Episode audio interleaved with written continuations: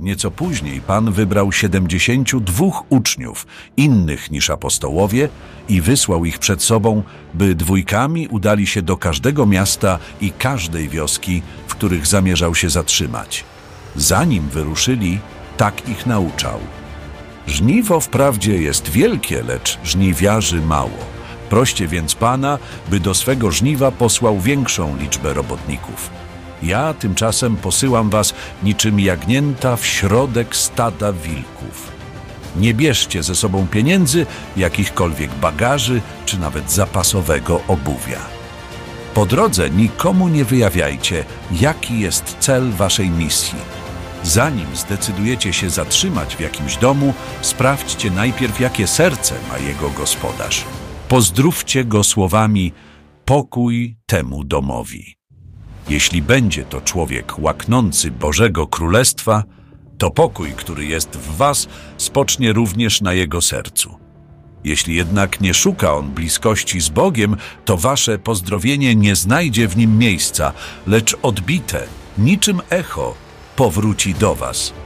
Pamiętajcie, by zatrzymywać się jedynie w domach, których mieszkańcy pragną pokoju z Bogiem. Tam nie wahajcie się korzystać z jedzenia i picia, gdyż robotnik zasługuje na swoją zapłatę. I nie przenoście się z jednego domu do drugiego. W miastach, w których was przyjmą, jedzcie, cokolwiek wam podadzą. Leczcie chorych i głoście tam, że Królestwo Boże zbliża się.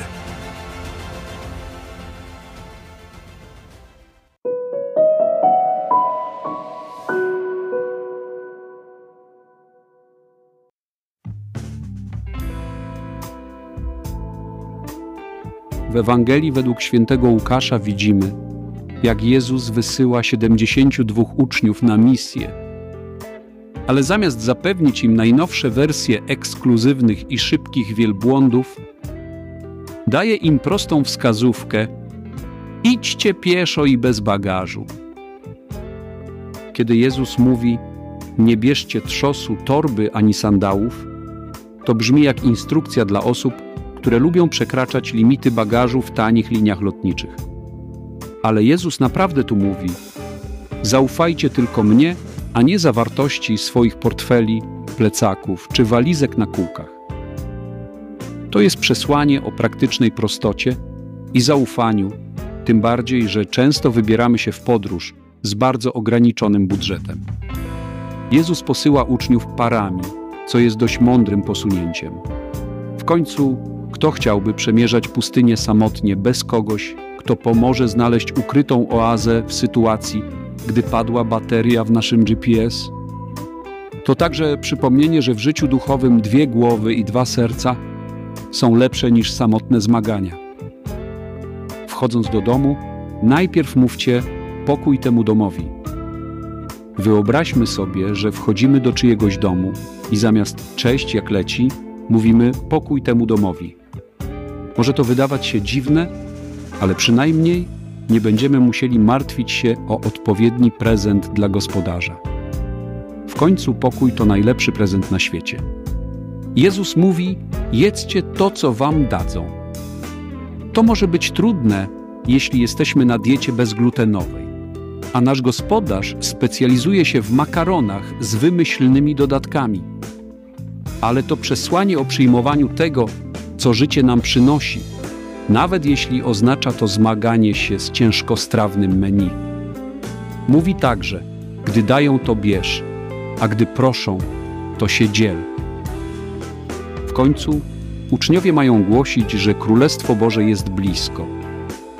To trochę jak mówienie komuś, że supermarket jest tuż za rogiem. Tylko w tym przypadku supermarket to Królestwo Boże, a promocja to wieczne błogosławieństwo. W świecie, gdzie wszystko się zmienia, a jedyną stałą wydaje się być kolejka do kasy w supermarkecie. Przypomnijmy sobie te proste, ale głębokie prawdy o zaufaniu, współpracy, przynoszeniu pokoju i otwartości na to, co przynosi nam życie. I pamiętajmy, że Królestwo Boże jest bliżej niż nam się wydaje, być może nawet bliżej niż ten supermarket za rogiem. Bądźmy gotowi, bo jak ostrzega ewangelista Mateusz, Syn Człowieczy przyjdzie z nienacka, w godzinie, której się nie domyślacie. Niech Bóg błogosławi nam wszystkim. Amen.